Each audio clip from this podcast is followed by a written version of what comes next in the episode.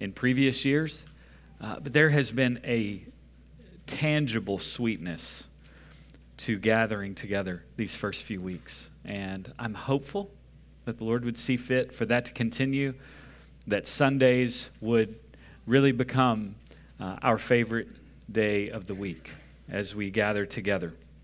Uh, what a grace filled gift to begin the year this way. So, um, thank you for your participation in that.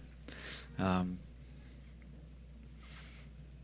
yeah, I, as we think about the privilege that we have of gathering, there sits at the center of our gatherings just this priority of hearing from God in and through the preaching of His Word. Uh, we believe that God, the God who is over all things, is also the God who desires to be known. Like he desires to make himself known and he desires to know us.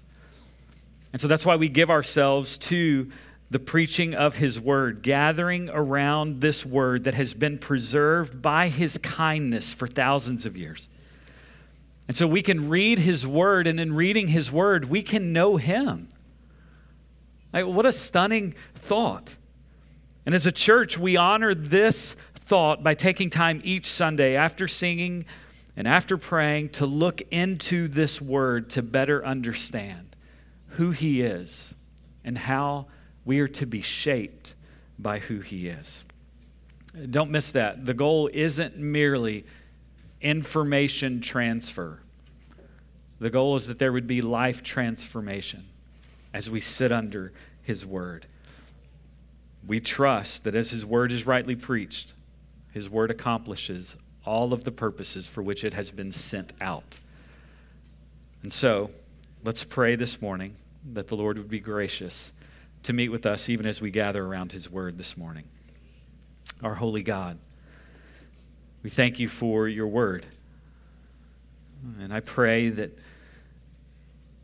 the ministry of preaching at this church would not be a ministry that sought to find approval from men that preaching wouldn't merely be done to win the esteem and the affections of man. No, having this heavenly calling to be faithful in proclaiming your word, we desire to see you glorified. And so, even now, would you water the hearts of those? who are going to hear your word. That this seed that is sown in weakness may be raised in power.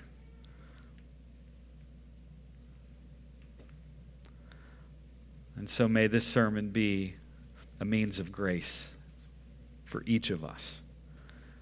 Would you help us through it to experience the power of the good news of Jesus Christ? For that to happen, you have to do far more with this than what I can do. And so, would you allow the sermon that is heard to be far more effective than the one that is preached? For your glory and for our good, we pray. In Jesus' name, amen. Well, this morning we begin our new sermon series through the letter of First Corinthians. Uh, the Corinthian church was planted during Paul's second missionary journey. I say planted, it, it started during Paul's second missionary journey. And he stayed there about a year and a half, working and laboring among this church in Corinth. About three years after he leaves Corinth to continue on his missionary journeys, he receives a letter from the church. And he also receives some personal reports from others who meet up with Paul. And he learns that this church uh, they are a piece of work, uh, not in the best sense of the word. And so while he's planting a church in Ephesus, he sits down to write the Corinthians a letter. First Corinthians is actually the second letter that Paul writes to the church. Uh, we don't have the first letter, we have the second letter, which is the first letter in our Bible. And if you're confused, then Second Corinthians is actually the fourth letter, not the second letter that Paul writes to the church. Nevertheless, Paul has been in correspondence with this church. Their problems are numerous, their problems are serious. But perhaps what could be lost on us if we're not careful is that the issues that they were facing really reflected the culture in which they were situated. Uh, the struggles that they were working through really reflected kind of the prevailing values of the culture around them in Corinth. As commentator David Garland says, most, if not all, the problems that Paul addresses were hatched from the influence of the city of Corinth. So, for us to better understand their struggles, I do believe that it's helpful for us to consider their context. Corinth was an up and coming city in Paul's day. Uh, one commentator called Corinth the most dazzling and modern of all Greek cities. Corinth is situated on this narrow neck of land in Greece with harbors on both sides. It's about uh, at, at, at its um, kind of from coast to coast at the most narrow point, maybe four and a half miles. For more than a hundred years, this old town sat in ruin from a conquest of Rome. But Julius Caesar rebuilds the city and he populates it with retired military and freed slaves and immigrants. It really is this melting pot of occupations, melting pot of ethnicities, a melting pot of cultures. And with that melting pot comes all kinds of idolatry and immorality. It really was the prime location at just the right time for people to show up and seek to make a name for themselves. If you wanted to be somebody, go to Corinth because Corinth was obsessed with self image and status. Corinth had a ton of money. And while it was this cultural context that, that the church was formed, what becomes clear is that this church wasn't merely, uh, wasn't merely a church that was in Corinth, it had become a church of Corinth. Gordon Fee, I think, helpfully puts it this way The problem was not that the church was in Corinth, but that too much of Corinth was in the church. Mm. I think remembering this will help us understand then why Paul Think about 1 Corinthians chapter 2 verse 3. He says, "When I came to you, I came with much fear and trembling." This is what Paul knew. Paul knew that the gospel message that he was committed to preaching literally was the exact opposite of the cultural values of Corinth. The humiliation of a crucified Christ was an affront to those who cherished winning and success.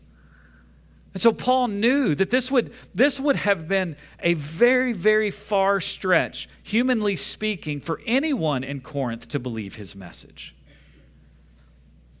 The message of the cross flowed completely upstream from the value system of Corinth that ran downstream. And I believe that this letter will serve us well. Covenant Life Church in 2024, because the cultural setting is so similar to our day. Like sometimes we open the Bible and we, we read and we say, okay, I've got to understand the context in order to, at some point, make the jump between what, what the, the original context was and what my context is today. And we look and we just say, man, that gap seems so big, not with the letter of First Corinthians. As one commentator noted, the descriptions would have been materialistic highly egocentric, individualistic, divisive, and competitive. Like that sounds like Tampa.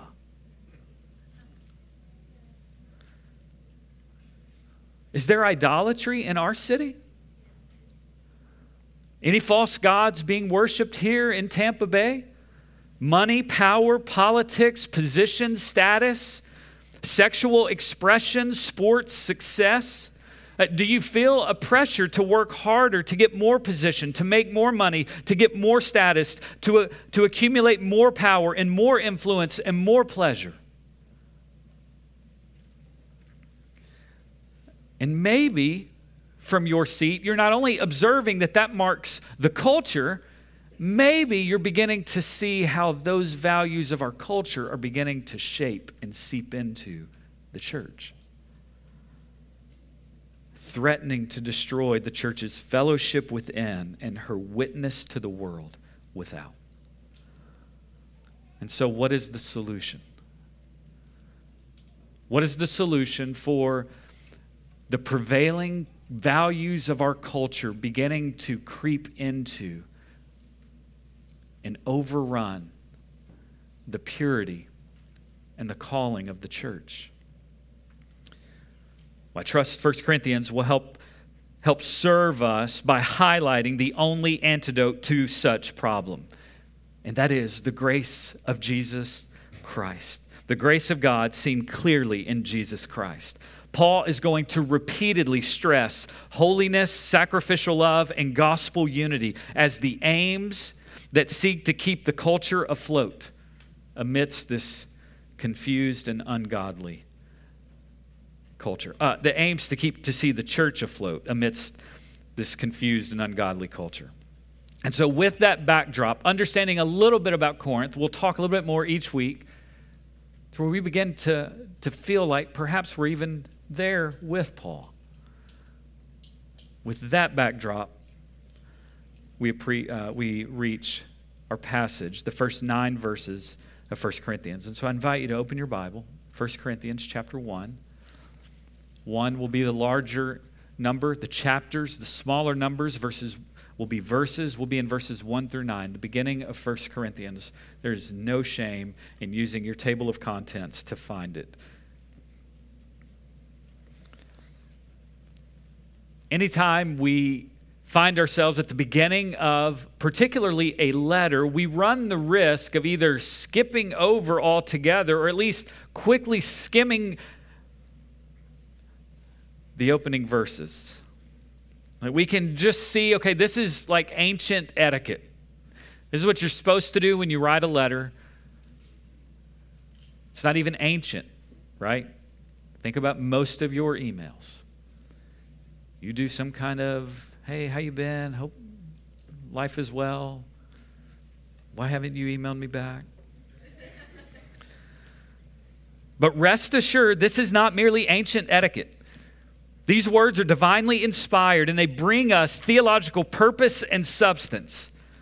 And so here's the question the question is if you had the opportunity to address a church that was being seduced by human wisdom, that had drifted from the centrality of the cross, that had divisions throughout, that tolerated sexual immorality among its members, that desecrated the Lord's Supper, that sued one another repeatedly, that misunderstood and misused the gifts of the Holy Spirit, of whom Paul would later say about that church, 1 Corinthians chapter 11 verse 17, their gatherings did more harm than good.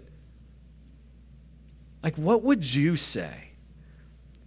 To that kind of church? How would you address them? And this is where the opening of 1 Corinthians may be a bit shocking to us. I would have jumped straight into correction. Like straight into what in the world are you thinking? And yet, Paul begins with praise. And what this reveals is that he has a perspective that many of us don't have. He's guided by divine perspective. C.J. Mahaney tells the story quite effectively. Imagine that you are, you are on the receiving end of this letter from your daughter who has been away at college. Dear mom and dad, since I've left for college, I've been remiss in writing, and I'm sorry for my thoughtlessness in not writing before now. I'll bring you up to date. But before I do, please sit down. Are you sitting down? It's pretty important that you sit down before you continue to read this letter. I'm getting along pretty well after the skull fracture and the concussion I got when I jumped out of my dormitory window to escape the fire shortly after I arrived. It's pretty well healed. I only get those sick headaches a couple of times a day. But fortunately, that fire and my jump was witnessed by an attendant at a local gas station. He ran over and he took me in, or he ran over and took me to the hospital. And he continued to visit me while, while there. When I got out of the hospital, I had nowhere to live because of the burned out condition of my room. He was kind enough to invite me to move into his basement bedroom apartment with him. It's sort of small, but it's very cute. He's a very fine young man, and we've fallen deeply in love. And we're planning on getting married. We haven't set the exact date, but it will be before my pregnancy begins to show. Yes, mom and dad, I'm pregnant. I knew how much you were looking forward to being grandparents. I knew you would give the baby the same tender care and devotion that you gave me when I was a child. In conclusion, now that I brought you up to date, I want to tell you that there was no dormitory fire. I didn't have a concussion or a skull fracture. I was not in a hospital. I am not pregnant. And there is no boyfriend in my life. However, I have, I have failed history and science. I wanted you to see those results in their proper perspective. That is the power of proper perspective. It really makes a difference on what one sees. I believe that Paul responds the way that he does because he is overwhelmed by the grace of God in Jesus Christ. And I believe that Paul responds this way because he's desirous to overwhelm them and us by extension of the grace of God in Jesus Christ. This perspective dominates everything about his perception of the Corinthian church. Three realities that I believe overwhelm Paul that he seeks to overwhelm the church. And I pray that this morning we would be overwhelmed about the grace of God in Christ Jesus. Number one, that God has called them and set them apart. That God has called them and set them apart. Listen again to verses 1 and 2. This is the word of the Lord. Paul, called as an apostle of Jesus Christ by the will of God, and Sosthenes, our brother to the church of God which is at Corinth, to those who have been sanctified in Christ Jesus, saints by calling, with all who in every place call on the name of the Lord Jesus Christ, their Lord and ours. Paul begins this letter by identifying himself as an apostle, and he identifies Sosthenes as a brother in the Lord. Everything about how Paul understands who he is is in relation to God. Don't miss that.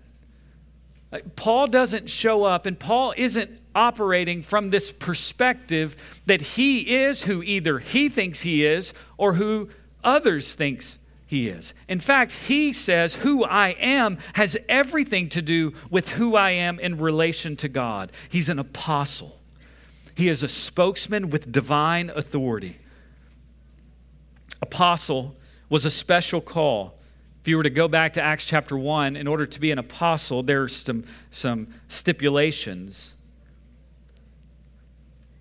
Acts chapter 1, verses 21 and 22, that there had to be, you had to be an eyewitness to the resurrected Christ.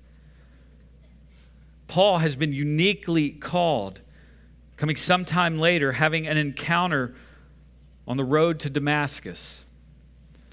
And so this is a special calling as we think about okay, if I'm thinking about who I am in relation to God, maybe I'm an apostle. No, that special calling doesn't it doesn't uh, extend to you and I today. But this is what Paul knows about his apostleship. He knows he got there. He knows he received that owing to one reason, to the will of God. Paul, called as an apostle of Jesus Christ by the will of God. This was not something that Paul sought out. In fact, if you study the life of Paul, who was formerly Saul, he was antagonistic. He was seeking to harm and even kill, to stamp out Christians who were willing to spread this news about Jesus Christ. And so Paul seeks to establish the, his authority at the outset, but he's doing so not in a way he doesn't show up. This isn't this doesn't smell like this kind of braggadocious, oh, I am an apostle, therefore know your role. No, in fact, he's not drawing attention to himself at all. He's pointing away him from himself to draw attention to the God who has made him what he could never become apart from God. It really is a liberating reality to be able to see yourself and to be able to describe yourself in relation to what God has called you to do. And so think about your station of life, your singleness, your marriage, your job. It's no accident that you are what you are, where you are, when you are. Like, I wonder as you think about you, are you held captive to what other people say you are? Do you know the freedom that Paul would know to say, listen, this is who I am, and I'm unashamed about it because God Himself has made me this? Like Paul's self understanding is so connected to his understanding of who God has made him and called him to be. John Piper's helpful here.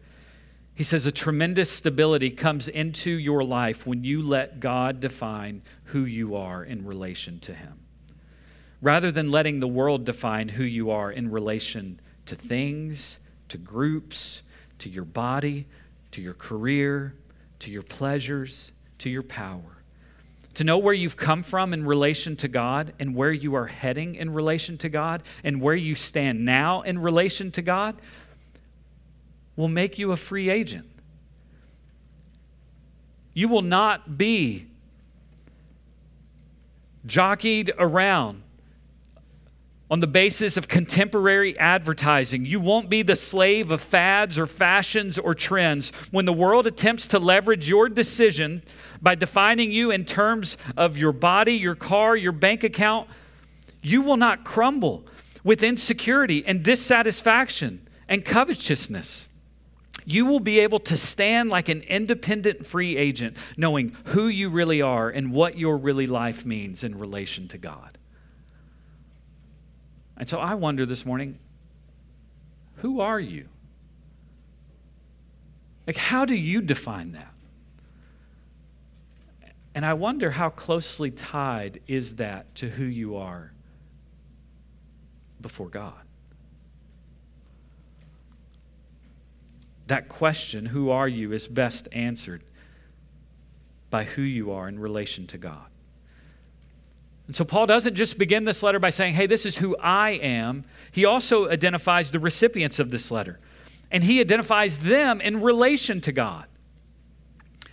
It's not Paul's church. This is to the church of God, which is at Corinth.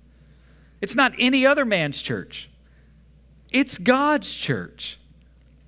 To the church of God, which is at Corinth, to those who have been sanctified, when you see the word sanctified, to those who have been set apart in Christ Jesus, saints, those who are set apart by calling.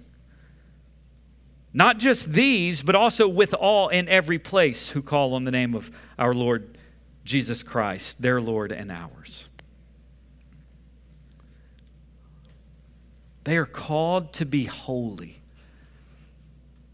They are called to be set apart. Set apart from what? Do you remember their culture? Do you remember the prevailing worldly values? Do you remember later, as we get into this letter, Paul will go through this list of just grievous sins, and he will say, And such were some of you.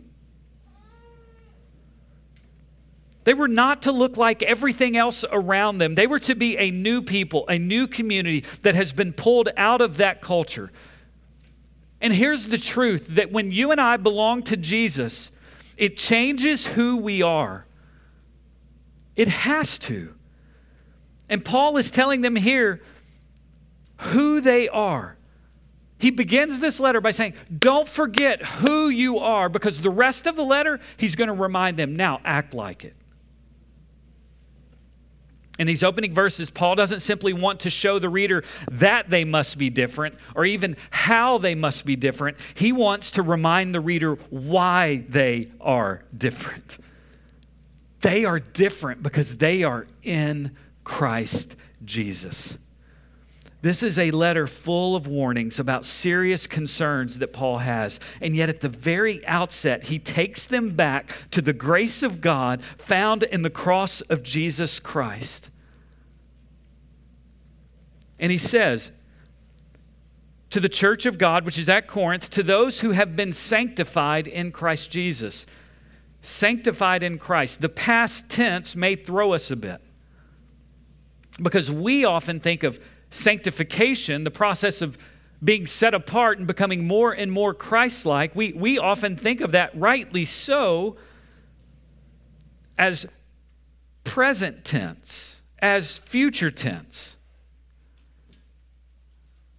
But Paul will, in, in multiple places in letters that he has written, he makes clear that there is a past tense sanctified that happens to all who belong to God in Christ Jesus. Think about in terms of righteousness.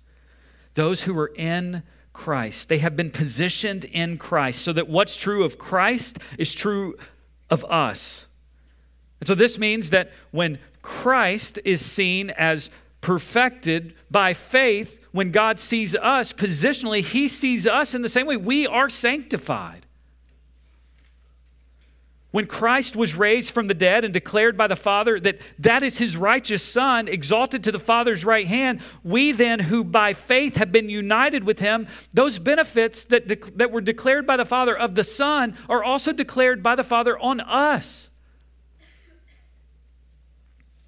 We're sanctified positionally in that we've been set apart as God's very own. So, in that sense, we're not being sanctified, we have already been sanctified. This is why Paul can speak of those that are already sanctified. Sanctified in Christ Jesus. Uh, Paul's very clear. There is no way that you can have that secure standing with God apart from Christ Jesus. And it's total allegiance to Him. It's not Christ Jesus plus. It's not a little bit of Christ Jesus and. It's all of Christ Jesus and nothing else. And I love what he says. They are saints by calling. Saints by calling. He doesn't have in mind like the mere call of a parent who maybe hopes that their child is going to respond. Like, I'm asking you to do this.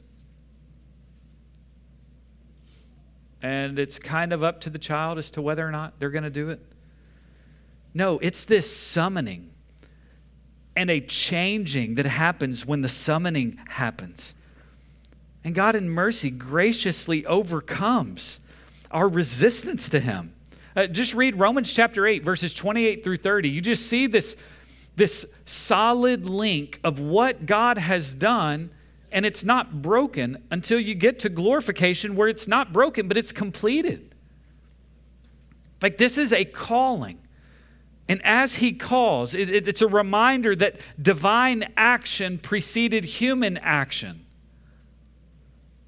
This doesn't diminish human action or responsibility, but the accent at the beginning of this letter is over the sovereignty of God. Paul begins and open this letter, uh, opens this letter by accenting divine initiative. The prior activity of God in their lives. I think that's why he doesn't begin with correction. He goes back and he remembers what it is that God has already done in these believers and for these believers and to these believers. the Corinthians were acted upon by God's Spirit through the gospel. They were numbered among those who would call upon the name of the Lord and be saved. I love how Spurgeon says this. He says, I ask any man to look back on his conversion and to explain how it came about. And I believe what you'll find is the same thing Paul is drawing out that God summoned and graciously overcame even resistance to make us what we were not. And this is really the good news of the Christian faith. The good news of the Christian faith isn't merely that there's a God who sort of puts out a call like, hey, it's dinner. When you're ready, if you want to come, come. Kind of, and he's waiting. Are they going to come? Are they, are they is this going to happen? I mean, it, it, it, that reminds me of just the wrong analogy of thinking that apart from God, we're kind of drowning in the lake. And we just, we need, we need the right raft to be thrown to us, the right call to be thrown to us, and then we, we'll be able to kind of latch on, and then we can be okay. I just think that's the wrong analogy because the Bible makes clear that humanity in their sin are not kind of bobbing up and down, struggling to, to not drown. They are at the bottom of the lake, dead. Dead.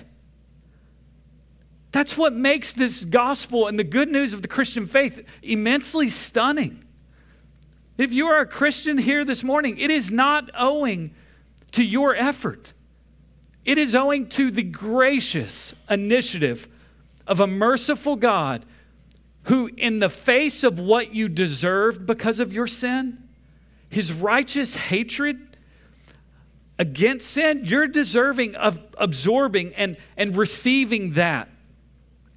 And in light of what you deserved, and think about that, right, that righteous hatred against sin, that's why hell is eternal. Not even hell can exhaust and bring the wrath of God to an end. In light of that, what we deserved, God mercifully sends forth his son to live the life that we should have lived but we couldn't, and to do what not even hell can do to endure and absorb every bit of the wrath of God. So that those who by faith they can be pardoned from such wrath. They can avoid God's wrath having had the penalty to fall on Jesus the Christ. And we know this is true because Jesus rose from the dead on the third day. Friends, this is the good news of the Christian faith. Not that God kind of came along and called out a, some people who were pretty good, but man, they had a couple of kind of character flaws they couldn't get over. No, the good news of the Christian faith is God has done something in bringing about life to dead souls. And if you're a Christian this morning, I pray that you would not get over that. I think that's why Paul begins here. Is he's pleading with these Corinthians, it makes no sense that you would act this way in light of what has been graciously done for you and given to you in and through the mercy of God through the work of Jesus Christ. If you're not a Christian this morning, I just want you to know everything that overwhelms Paul in this opening can also overwhelm you and can sweep you up into the sea of his love and mercy and forgiveness. Turn from your sin and trust in the work of Christ alone. And if you have questions, talk to anyone about that. This is the most important thing. Who you say you are can only be rightly answered in relation to God. And so I pray that you would turn from sin and trust in Him. Paul is aware of numerous deficiencies in this church, but he just begins to remind them of God's call upon their lives. He seems more aware of God's prior work than their present deficiencies. And I think it's just helpful for us, even as we seek to do life together as, as a church, to just pause and to think. Think about your spouse, think about your children, think about members of this church, think about the pastors of this church. Think about everyone in your life who's genuinely converted. Are you more aware when you think of them of the prior work of divine grace or the present deficiencies?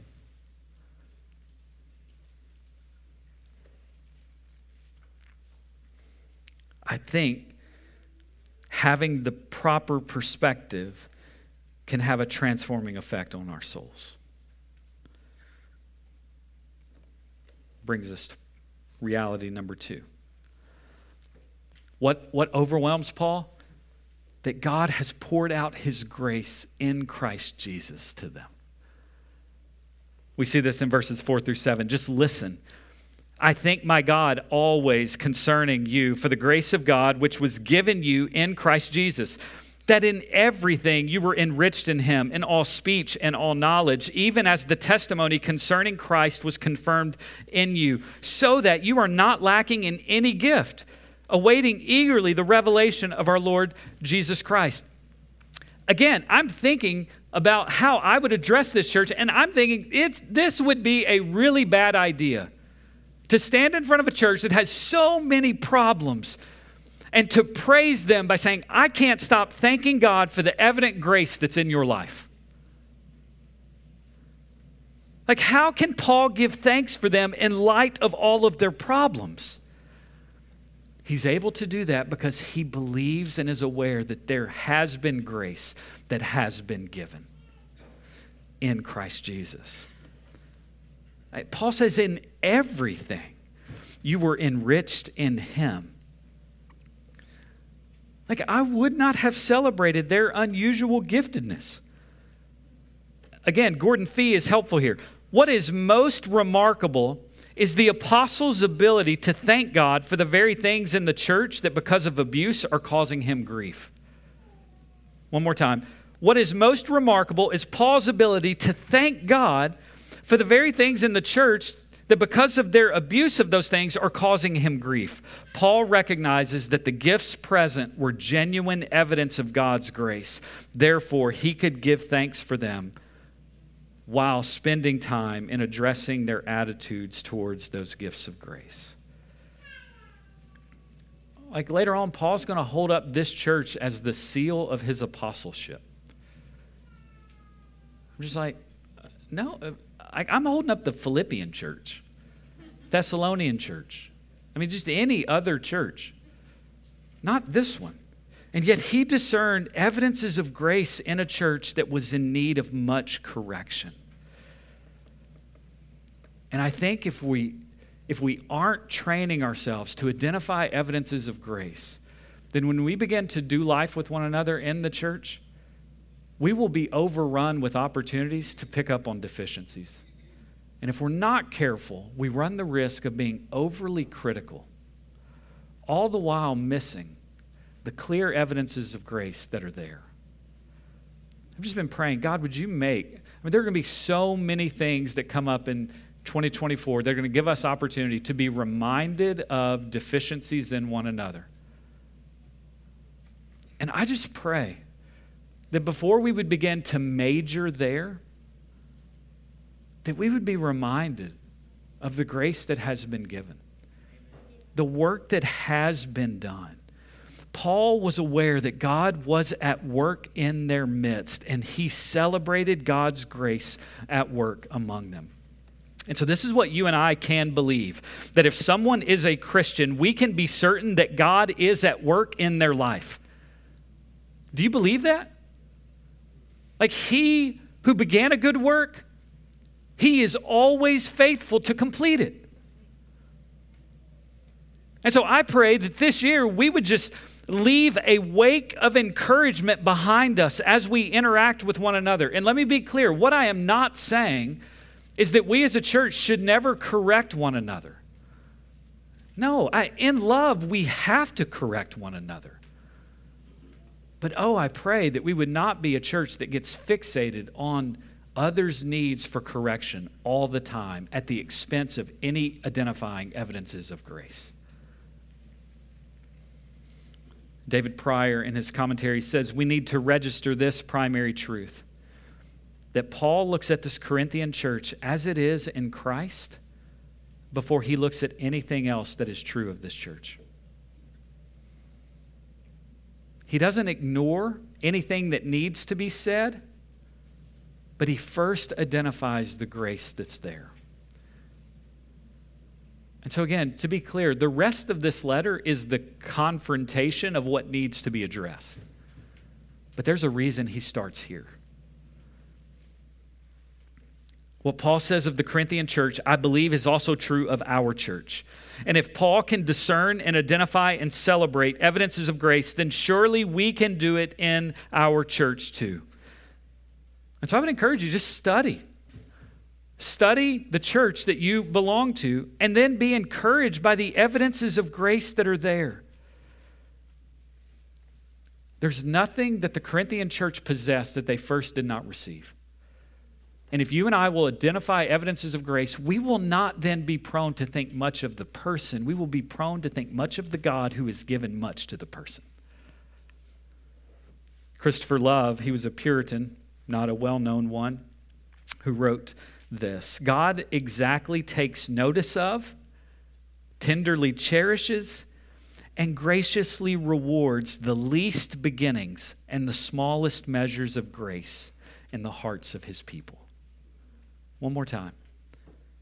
God exactly takes notice of, tenderly cherishes, and graciously rewards the least beginnings and the smallest measures of grace in the hearts of his people. Paul is imitating his God here. And I think we have opportunity this year to imitate our God too. I love how Paul just says the best thing about you, Corinthians, is what God has given you in Christ.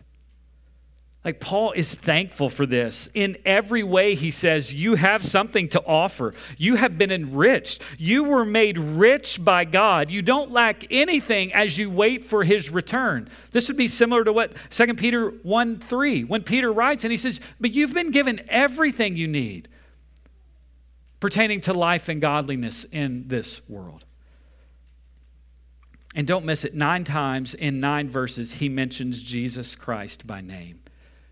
Paul again and again and again keeps taking this Corinthian church back to Christ. Paul's not just saying, hey, listen, be different.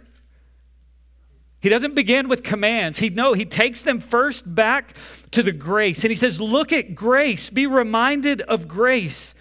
He wants them to know in the bone of their bones what the difference that the cross has made in their lives. He wants them to know and to be convinced that as they drive deeper, deeper into the cross of Christ and into the wisdom that the cross provides, they will know how to live rightly in this world. I pray God in mercy would just drive that deeper and deeper into our bones as a church this year brings us to reality three. The third thing that overwhelms Paul, that I think he's trying to overwhelm the Corinthians, and I think we should be overwhelmed by, is that God will sustain you till the end because he is faithful. We see this in verses 8 and 9. Eagerly awaiting the revelation of our Lord Jesus Christ, verse 8, who will also confirm you, sustain you to the end blameless in the day of our Lord Jesus Christ. God is faithful, through whom you were called into fellowship with his Son, Jesus Christ our Lord. Let's be clear it is Jesus and Jesus alone, through his Holy Spirit, that will sustain us till the end. He sustains us. And then, wonder of wonders, we get to the end, and then he deems us guiltless. The grace that was applied sustains us. The grace that was applied is effective and deems us guiltless before God. It's stunning that Paul can see this and he can say this about a church who's anything but guiltless. And you think, how in the world can Paul say this? On what basis? If he's looking at this church, they've got problems everywhere. And you realize in verse 9, he's not looking at the church, he's looking at the God of the church. He's looking at the one who has brought them together. He's looking at the one who is doing his sustaining work and holding fast his people. And God says, This is what I know. I know that He will sustain His people till the end. And when you get to the end, you will be deemed blameless before Him because of your faith in Christ Jesus. His confidence is in the Lord. It's not rooted in the Corinthian church performance. And at some point in this church, Covenant Life Church, you are going to have this experience. You are going to interact with someone who will have a striking resemblance to one of the members of the Corinthian church. And if you've not had that interaction with anyone, it's because you are that one. Just kidding. And the question in the moment is what will inform your perspective? How will you respond? I hope and pray that you do respond with grace filled correction needed for the moment. But I pray that you would also respond, that I would also respond with the ability to draw out evidences of how God is at work and to not grow overly critical, but to be reminded of the effective grace that is at work in the lives of his children. This perspective for Paul, it was a cross centered perspective. I love the, the word translated confirm or sustained is the same word that is translated confirmed in verse 6. And so Paul's saying, just as the Lord confirmed the truth of the gospel in your hearts when you heard it, so he will confirm you on the way, uh, all the way to the end, so that you will stand guiltless on that final day. And so, again, I'm just, I put myself in, in Paul's shoes. I would ask you to do the same. Imagine you're sitting across from a table of a brother or a sister who's getting drunk at the Lord's Supper.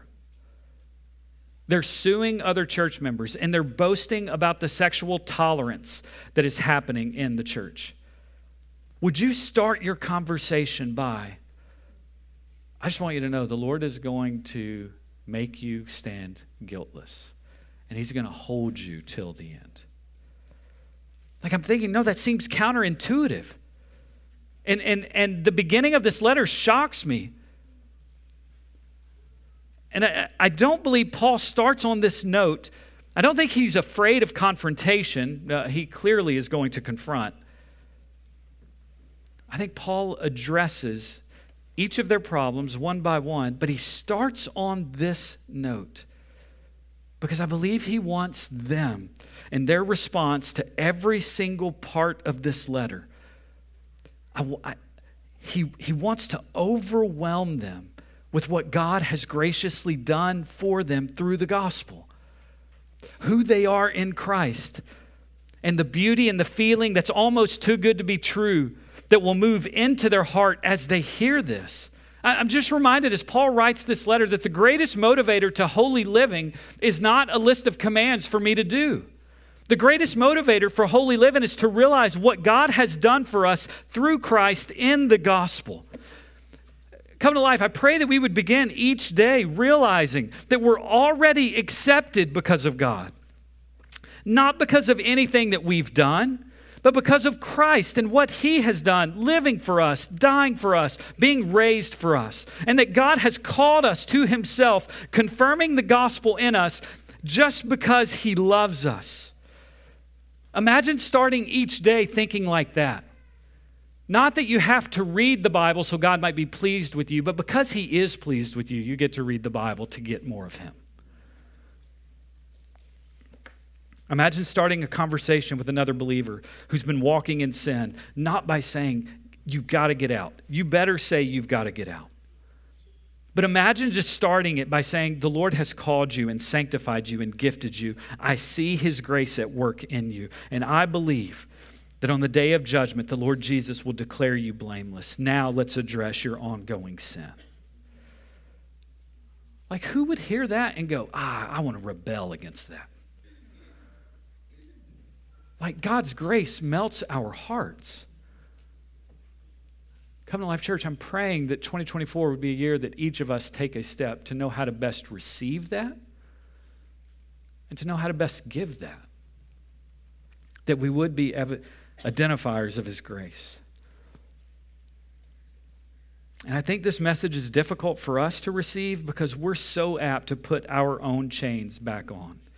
We're so apt to heap God's condemnation back on ourselves until we can do enough good or avoid enough bad for a long enough time. And I just want you to know, Paul begins by reminding these Corinthian believers that that is not the freedom of the gospel. No, the reason he wants to know, uh, for them to know this love, is because he knows it will produce gospel fruit in their life. It will produce genuine love for God, genuine love for others. And so I close this morning by just urging us to understand who we are in relation to God. And when we look back, would we just know that we have been called by God? Like he has overcome our inability and our resistance, and he has called us, and we have come. And when we look forward, when we know that we are going to be kept by God, that what happened to make us His was owing to His work.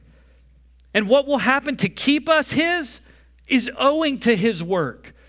And that we wouldn't look in the mirror, we wouldn't look at our record and our performance to find confidence, that we would look at our God who is faithful.